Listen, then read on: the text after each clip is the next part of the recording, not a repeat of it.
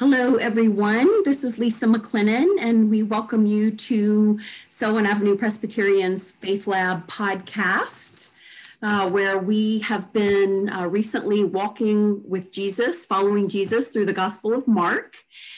And uh, today uh, we will be reflecting a little bit on Mark chapter 11, where Jesus cleanses the temple. Uh, we have we have been on a exciting journey with Jesus these past few weeks. We have uh, been in in boats, we've been in storms, we've been in tombs, uh, we have been back out, we've fed masses, um, we've been challenged to take up our crosses, and um, you know, Mark's gospel certainly does not leave us without challenges. And um, this week uh, is is no different. We will continue to follow Mark and allow him to uh, stir up things in us to wrestle with. And uh, we're we have now arrived in Jerusalem this week, and um, I'm going to ask Lori if she would read the scripture for us, Mark chapter 11, verses 15 through 19. Uh, Lori, could you read that for us? Yeah, so Lisa, um, just like you said, so if you were to think of this as the last week of Jesus' life, yesterday uh, Jesus came into Jerusalem on a donkey, palm leaves, shouting, Hosanna. Um, and then he went back out to Bethany to stay with some of his, his best friends, his, his chosen family. And on day two, let's say it's Monday, he enters um, Jerusalem again. Listen now for the word of the Lord. Then they came to Jerusalem, and he entered the temple and began to drive out those who were selling and those who were buying in the temple. And he overturned the tables of the money changers and the seats of those who sold doves. And he would not allow anyone to carry anything through the temple. He was teaching and saying, It is not written, My house shall be called a house of prayer for all the nations, but you have made it a den of robbers. And when the chief priests and the scribes heard it, they kept looking for a way to kill him, for they were afraid of him, because the whole crowd was spellbound by his teaching. And when evening came, Jesus and his disciples went out of the city. Amen. Thank you, Lori.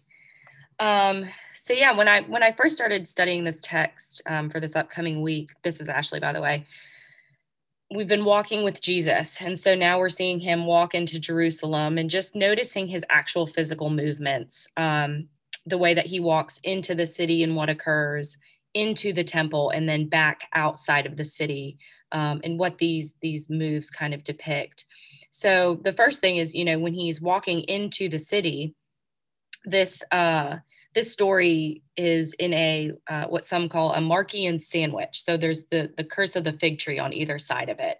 So when he's walking in, he sees this tree um, that's budding leaves, but there's no fruit. There's no figs on it. So externally, everything looks okay, but where's the fruit? What's going on internally?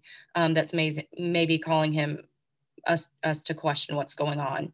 Um, so as he's making his way in, he's already kind of setting the scene for what's going to happen in in the temple. So so next we see him head towards the temple and there's all this commerce going on and it, it's a busy time of year it's passover. So there's thousands of people in the city um, and it's looking more like a like a marketplace the temple looks more like a marketplace and a warehouse. Um, and so the first thing we notice is there's um, a type of, of quid pro quo or, or, you know, ritualistically, people believe that if they were to go before God to ask for a blessing or forgiveness, um, that there was something to sacrifice, there was something to offer to God to be able to enter that space. And so just wanted to, to throw that out there. What they were offering Ashley, you know, were were the doves, which imagining that most people couldn't afford them because the temple had jacked up the price. Mm-hmm. So they're they're getting hit twice. They want access to God. That that blood sacrifice is a is a sacrifice, but it's it's more it's it's not their sacrifice. Um, it shouldn't be you know it's more a gift and mm-hmm. a meal that you know they're hoping to have with and for god you know and so that's being t- totally bastardized in a way yeah. by both the people who are taking their money and selling the doves and then the temple that that is advocating for the system itself. Right right. And mentioning you know the the system that that jesus was going against. Margot did you? Yeah i think i mean what we're seeing is injustice. And so i think that this scripture has always fascinated me. And it is fascinating and a favorite to a lot of people that I know. And so uh, we actually studied this text in confirmation recently. And I was shocked that a lot of our confirmands and a lot of our young people love this text. Like they love righteous anger. They love what's happening in this story.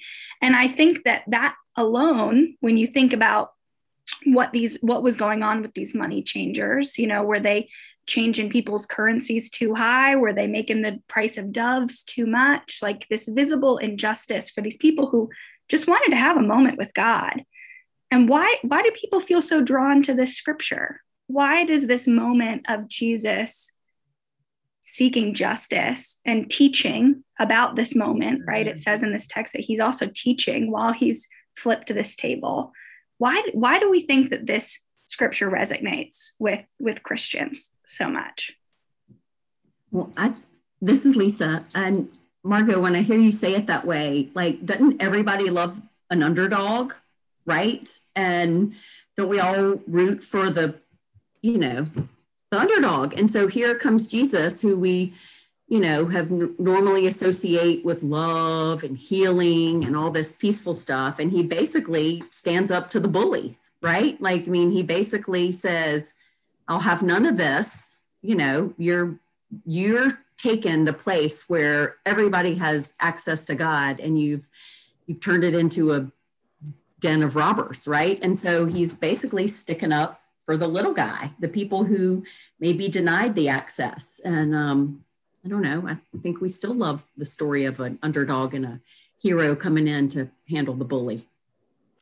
This is this is Nancy echoing uh, what you're saying, Lisa and and Margot.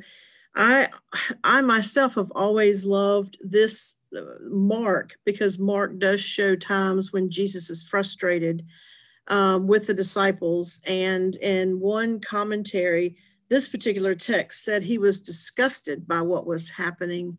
And I think that um, when we think about, you know, Holy Week, I think it's it makes me feel good to to hear um, Jesus get frustrated because here he is um, knowing what's coming at the end of the week and um, knowing the sacrifices that have been made for all of us and we still have folks that that just don't get it and you know don't understand him and don't understand god's message. And so um, i think we can identify with that. What if nancy it's it's more than that too though? I mean what if this is chernobyl and jesus it is looking at a system or uh, the temple that he loves um, that it keeps telling the world around it that this is just the way it is. It is the way it is, which is why I think eighth, eighth graders probably love this story because that's not unacceptable. You know, um, I think of like Greta Thunberg in her movement with, you know, with environmental justice, and she embodies what, whatever you feel about her movement and, and what she says, it, it, that's not the point of what I'm saying. She embodies a righteous indignation about the way it is and refuses to let um, politics or government or big business get get away with it. You know, and and this story reminds me of someone like her. Um, Jesus was having none of it. It was an, a total economic revolution at, at all cost and we know what the cost was because this this really was the you know the he dropped a grenade in the middle of the temple basically and the money flew the doves flew and other people who wouldn't have had access to either one of those things could pick all of that up so um it is personal but it's also bigger than that. Yeah, this is Lisa again. And Lori, I love how you articulated that. And, you know, the fact of the matter is, Jesus is annoyed not just at the individuals selling the doves, right? Like the temple was letting this take place, right? And so it, it's kind of at two layers it's the individual people doing this, but it's also the institution, right? So I can't help but, you know, think, you know, how today right? Or does the institution of the greater church, not just Selwyn Pres, but just how does the Church of Jesus Christ, how do we um, allow injustice to take place? And how do we allow people to manipulate access to God and the good news of the gospel? And, and how does that impact um, how we navigate our lives as Christian? Or even how do we ourselves uh, we put ourselves in the hot seat, you know? Mm-hmm. I'm thinking about that right now. Well, and Lori, you had mentioned um, previously too, like why why aren't we more urgent? You know, before before we jumped on here, why why as we as the church, why aren't we more urgent? Why are we so content um, to to the things that go on around us? And like you mentioned, you know, um, go this this was the center for government politics and big business. The temple um, was in the middle of the city and and what surrounded were gates. And at night these gates would you know when when dusk fell these gates would be locked to protect the elite and the wealthy. Um and so yeah like you said this whole jesus coming into the temple and being angry was a was an economic um, revolution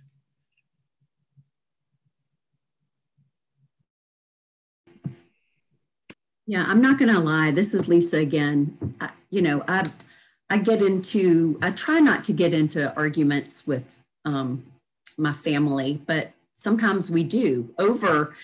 Uh, you know, no matter where you are, where you stand with a lot of your views, environment, politics, money, like it, as Christians, it like I just my my my little brain cannot grasp why there is a single hungry person in our community or why there is a single sick child that cannot access medical help or that there is the, city in our community. Like as a person of faith, my mind cannot process and accept that. And like if we need some righteous indignation and anger, like we need to just gather up our bustles or big skirts and head on down there and handle it, right? Like we need to overthrow some tents. And um, I, you know, I don't know how to fix it, but it's one of my, um, it's just one of those things I can't reconcile in my mind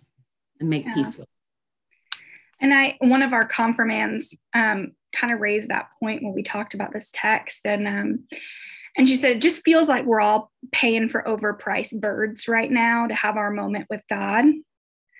Um, and I thought that, I mean, yeah, it's prophetic. Like, yeah. you know, it's, and I, I mean, obviously that's why I love working with young people. They hold the mirror up, right? And it's this, this scripture absolutely, as Lori said, forces us to sit in the hot seat um, as people of faith and um, think about we so desperately want our moment with God.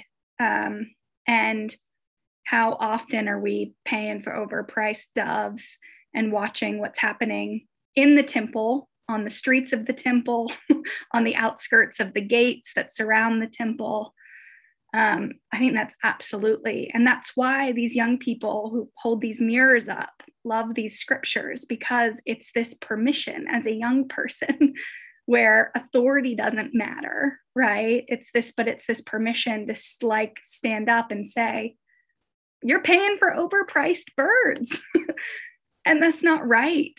And um, so i love that people love this scripture. I think more of us as more christians should love this scripture and remember what what jesus is really showing us right now.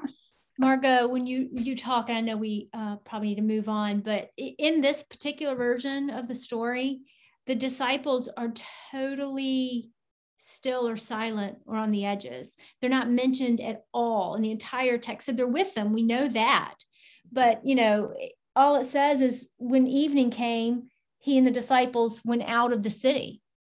So, like, they're witnessing this whole thing go down, and this is Jesus on Jesus's terms. He's not teaching anybody, he's not making a point. Like, he's just going at it. You know, I just, in terms of our witness to what is happening in this text, they must have been totally freaked out.